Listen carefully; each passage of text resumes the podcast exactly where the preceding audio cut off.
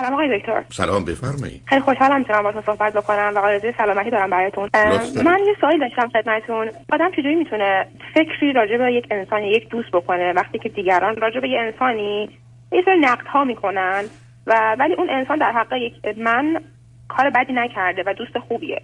حالا در حالت کلیتر مثلا دارم میگم. می‌تونیم حالا این حالت ریستریه. یه مثال دیگه بخوام بزنم مثلا می‌تونم بگم.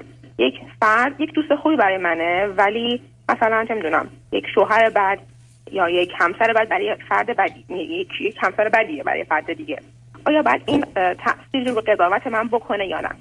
آخه عزیز برمیگرده به اینکه اولا ما قرار نیست دیگران رو قضاوت کنیم. یعنی در خوب و بدیشون نظر داشته باشیم. چون وقتی میگن قضاوت نکنید معناش این نیست که ارزیابی نکنید تجزیه و تحلیل نکنید. به نتیجه نرسید اونم به صورت خوب و بد. این شماره یک. دوم شما می‌تونید دو تا دوست باشید. با هم شریک میشید می دزدی خب با هم خیلی دوستید به شما خیلی خوبی کرده. حتی تو راه دزدی جانش هم به خاطر شما حاضر بوده به خطر بندازه و یا به زحمتی جدی افتاد خب برای شما خوب بوده. از نظر دیگران بد بوده. شما دوتا چون شبیه همید یا یه کاری رو می‌کنید به نظرتون بنابراین شما می‌تونید بگید که این آدم البته اگه بخواید حرفی بزنید که اصلا چه معنایی داره این آدم به قول شما همسر خوبی نیست اما برای من دوست خوبیه. یعنی در مجموع کارهایی که برای من کرده اینا خوبه. کارهایی برای دیگران بده. بنابراین نشون دهنده اینه که شما ملاکتون اخلاقی نیست. ملاک اخلاقی اینه که اگر کسی برای شما دروغ میگه اگر برای شما یه کسی توطعه می‌کنه به نفع شما علیه دشمنتون که آدم خوبی نمیشه. ملاک اخلاقی اینه که کارش در چارچوب اصول اخلاقی درست یا غلط؟ اگر درسته با من باشه با دیگری باشه درست اگر غلط با من باشه با دیگری باشه غلط. اینکه یه آدمی ممکنه پنج تا کار خوب بکنه بر اساس اصول اخلاقی کار بد بکنه همینجاست که می‌رسه به اینجا که این آدم در این زمینه یا در این موارد رفتارش اخلاقی در این زمینه یا اون مورد نیست. ولی اینکه ما بخوایم بگیم حالا ما خواهیم یه جمع جبری کنیم و یه نتیجه بگیریم که حالا چون با من خوبه یا با من بده یا با دیگران خوبه یا با دیگران بده یا دیگران چنین نظری راجع به او دارن در مجموع من باید به چه قضاوتی درباره این آدم برسم که در خصوص انسان در بیشتر موارد معنایی نداره. شما ممکنه مادر و پدر خوبی باشید اما دوست خوبی نباشید خواهر برادر خوبی نباشید. خب چیکار کنیم؟ بعدم ماجرای خوب و بعد بگذاریمش کنار ببینیم که این ما در چه چارچوبی حرکت کنیم. همینجاست که ببینید عزیز من یکی از بحثایی که درباره مسئله انتخابات دارم مثلا آیا یه فردی که ما انتخاب می‌کنیم برای فرمانداری یا ریاست جمهوری؟ مثلا در امریکا. آیا این آدم از نظر اخلاقی از نظر توانایی ها برای همگان نه تنها حتی برای مردم امریکا برای همه جهان خوبه یا بده؟ اما ممکنه این آدم رایی من به این نتیجه که آدم سالمی نیست یا آدم بیماریه یا آدمی است که برای امریکا و برای جهان خوب نیست. اما به دلیلی که من یه باورهای خاص مذهبی دارم اونم عین منه. به دلیل اینکه من یک فوایدی از فرض انتخاب او به دست میارم به من چه؟ حالا برای من فایده داره برای من خوبه برای بقیه بده. مهم نیست. اینجا نشون دهنده اوج خودخواهیه برای که در اینجا خود من آدم اخلاقی نیستم. که گفتم اگر یه کسی با منافع من مسائل من افکار من اعتقادات من سازگاری داره این خوبه. نه باید بگم برای من خوبه ولی از نظر اخلاقی و انسانی بگم من به این آدم رأی نمیدم. برای که این آدم خودش به خودی خودش اگر یه چنین نظری دارم حالا اینجا جایی که باید قضاوتی بکنم و رأی بدم خوب نیست. برای امریکا و برای مردم جهان خوب نیست. نتیجتا ما ممکنه تو شرایطی قرار بگیریم که با وجودی که یه چیزی صلاح و مصلحت ما هست اخلاقی نباشه. درست مانند اینکه شما بهتون خبر بدن خواهرتون فرزندتون کار زشت بدی کرد و شما توان پنهان کردنش رو دفاع کردنش رو خاموش کردن مخالف رو داشته باشید. شما باید این کارو نکنید اگر اخلاقی هست. یعنی می‌تونید به خواهرتون یا فرزندتون کمک کنید ولی قرار هست حق اون آدم رو ادعای اون آدم رو بپذیرید. و کاری کنید که او رضایت بده که برادر شما یا فرزند شما به دردسر نیفته. ولی قرار باشه من جانب فرزندم رو بگیرم با وجودی که کاملا مسئول و مقصر اونه فقط به صرف اینکه فرزند منه که خب اینجا اوج خودخواهی و خودپرستی و خودپسندیه. به همین است که تو این گونه موارد یک گرفتاری اینجاست. حالا وقتی می‌رسیم به مسائل عمومی مثلا فرض کنید مثل انتخابات حرف این است که خب من به کسی رأی میدم که با افکار عقاید من موافق باشه. من به کسی رأی میدم که صلاح و مصلحت فرض کنید سیاسی یا اقتصادی منو برآورده کنه مثلا کاری ندارم که این آدم بیمار گرفتار آدم خوبی آدم بدی حالا در مورد امریکا برای امریکا خوبه برای جهان خوبه یا بده. وقتی اینو به صحنه نمیارم نشون اینه که من کاری به اصول اخلاقی و انسانی و حتی کمتر از اون ارزش هایی که مردم وانمود می‌کنن بهش باور دارن ندارم. من فقط مصالح و منافع هم تعیین کننده و برای من تصمیم گیرنده است. ولی اگر شما فرض کنید دوستی دارید که با شما دوست خوبیه ولی مثلا طور که خودتون گفتید همسر خوبی نیست پدر یا مادر خوبی برای بچه‌هاش نیست خب اینجاست که شما می‌دونید این آدم همطور که ممکنه این زبان رو بدون اون زبان رو ندونه این علم داشته باشه اون علم نداشته باشه اینجا کار خوب بکنه اونجا کار بد بکنه به یک قضاوتی در یک ارتباط واقع بینانه یا نظری در این باره پیدا می‌کنید اگر قرار است که در این مورد تصمیم بگیرید. و اگر اینجوری باشه ما فقط میگیم مسلحت و منفعت ما مقدمه بر حقیقت. فایده یه چیزی برای من مقدمه بر اصول اخلاقی در حالی که اصول اخلاقی چون شما اولش اشاره کردید یه بایدهایی هستند که نه نسبی در کلیتش اصلا نه نسبی نه با توجه به شرایط و اوضاع عوض میشه. عدالت همیشه عدالته محبت همیشه محبته آزادی همیشه آزادی. ما نمی‌تونیم عدالت رو یا محبت رو یا آزادی رو جز در اون چارچوبی که خود این مفاهیم تعریف میشن و مشخص می‌کنن از قبل و به ما و شرایط و موقعیت مرتبط نیست به نوعی تعریف کنیم یا توجیه کنیم که به خودمون اجازه ظلم بدیم یا به خودمون اجازه محدود کردن و مقید کردن حتی خودمون و دیگران رو بدیم برای که با اصل آزادی و آزادگی مخالفه. بنابراین اگر شما نخواهید بگید من یه نمره می‌خوام به این بدم مثل نمره که توی مدرسه میدن نمره انضباط که حالا می‌گفتن چنین و چنانه یا برخی از اوقات شما بچه‌ای رو می‌دیدید که می‌گفتن درساشون خیلی خوبه نمراتشون همیشه مثلا 18 و 19 و 20 انضباطشون مثلا صفره.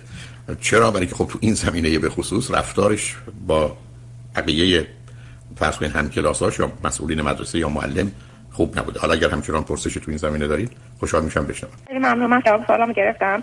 سوال دوم کاملا متفاوت هست از سوال اولم.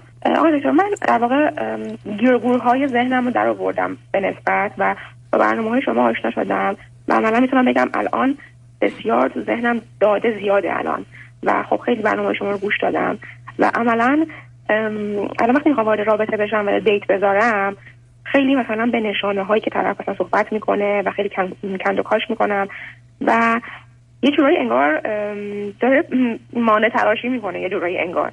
می‌خوام بدونم که چجوری مادریت کنم که همه بتونم هم وارد رابطه بشم. آخه هر چیزی هر چیزی نصب کنید. آخه هر چیزی اندازه خودشو داره. شما وقتی که یه غذایی درست می‌کنید ممکنه برای یه جمعی از دو کیلو گوشت باشه ولی ده گرم مثلا ممکنه فلفل یا نمک باشه. شما که نمی‌تونید اندازه ها رو به هم بریزید. بنابراین شما با یه آدمی آشنا میشید. مهم اینه که اندازه رو بدونید. ممکنه این آدم در چارچوب ذهن و ایدئال شما این جنبه یا جنبهش خوب باشه یا اون قسمتش بد و منفی باشه. خب باید به همش توجه کنید. ولی وقتی اندازه رو بگیرید که جای نگرانی نیست. این آدم همه مثلا جنبه های رفتاریش خوبه اما چون به یه نقطه ای از جهان تعلق داره و در اون نقطه رفتار مردم این گونه مثلا بد و منفی هست اون رو هم داره. نه اینکه بخوایم بگیم چون علت رو می‌شناسیم پس معلول اشکالی نداره. مهم نیست که چرا این گونه است متوجه میشیم که این ده تا صفت و رفتار خوب رو داره و یکیش بده فرض کنید. شما اصلا با یه ایرانی روبرو میشید. متاسفانه نزدیک 60 70 شاید 80 درصد. شما خیلی زود متوجه میشید که این آدم ممکنه تحصیلات داشته باشه ممکنه از نظر ظاهر و زیبایی فوق العاده خوب باشه ممکنه به یه خانواده خوب تعلق داشته باشه در پروندهش هیچ نوع چیز بد و منفی نیست عادتی اعتیادی گرفتاری نداشته نداره رفتارش با دیگران خوب. اما می‌بینیم مهرطلبه. یعنی گدای محبته. معنای گدای محبت بودن اینه که به محبت باور نداره. نه تنها این محبت رو نداره از دیگران وحشت داره. نه تنها از دیگران وحشت داره خودش رو هم بد می‌دونه. پس من با چیکار کنم؟ پس من باید حالت مهرطلبی پیدا کنم رعایت همه رو بکنم مواظب همه باشم با نمود بکنم از حقم بگذرم از سهمم بگذرم. حرف بد و غلط اونها رو بپذیرم رعایت کنم برای که منو خوب بدونن و دوست داشته باشن.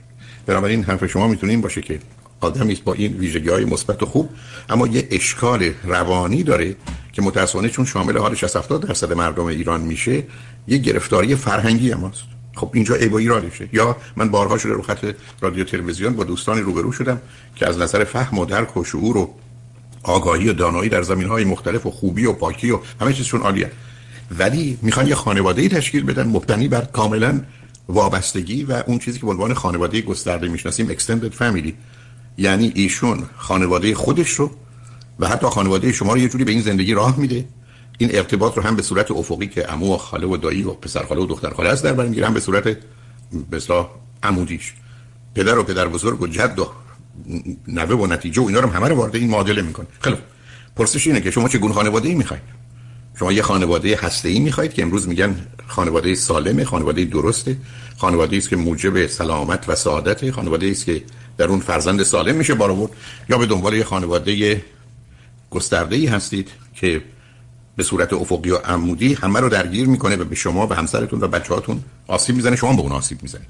بسیار خب پس مشکل ما الان معلوم شد چی ما با یه آدمی روبرو هستیم که مشکلش و مسئلهش یک اختلال روانی است که درست شخصیت نرمال به حساب میاد با نرم و هنجار جامعه ایران یا مردم ایران و فرهنگ ایران سازگاری داره. ولی از نظر علمی گیر است و گرفتار. درست مثل آدمی که ممکنه فرض سیگار بکشه یا مشروب بخوره. ممکنه در یه جامعه کشیدن سیگار و خوردن مشروب عادی باشه. خب حالا چیکار کنید شما باشه بنابراین شما اگر درست و غلط ها رو بر مبنای آنچه که خودتون می‌دونید ولی رفتید چک کردید مطمئنید این انتظارتون احتیاجتون ارزیابیتون قضاوتتون به مقدار زیادی درسته. بر مبنای اون تصمیم می‌گیرید. ولی چون از اونجایی که به دنبال آدم کامل نیستید همینقدر که بشه گفت تکمیله نه perfect بلکه complete و حداقل در یه زمینه های اون مراحل اولیه رو پشت سر گذاشته. خیلی خب میشه به اون نگاه کرد. بعدم این چیزی که در محیط اطراف من و شما وجود داره. بنابراین قرار نیست که اگر فرض کنید با مسئله کالری آشنا شدیم حالا تمام مدت هر جا که میریم هر کس که هر چیزی میپزه یا می‌خوره یا می‌خوریم بیام ببینیم مقدار کالریش چقدر میزان چربیش چقدر قندش چقدر. خب این آگاهی رو در یک کلیتی رعایت می‌کنیم که میشه نوع غذای سالمی که ما انتخاب کردیم می‌خوریم. یعنی که شما بسیار از اوقات در خانه هایی می‌بینید که هیچ کالایی با این مشخصه اصلا خریده نمیشه. در حالی که بسیار از خانواده هستن تو همیشه جز خریدشون اینا. فرض کنید من خودم در زندگی جز در مورد استثنایی مهمون اون زمان که مثلا بچه های من کودک بودن نوجوان بودن هرگز پپسی و کوک و اینا اصلا وارد خونه ما نمیشون بلکه اصلا دلیلی براش نبوده فایده ای براش مترتب نبود. خب بچه هم نه به اون عادت دارن و نه علاقه. حالا ممکن توی مهمونی یا توی رستوران با دوستاشون حالا حواسی بکنن بخورن. ولی این چیزی نیست که نوع غذای هر روزه اونها با نهارشون یا شامشون باشه. در حالی که بسیاری از دوستان هستن که همیشه با نهار و شامشون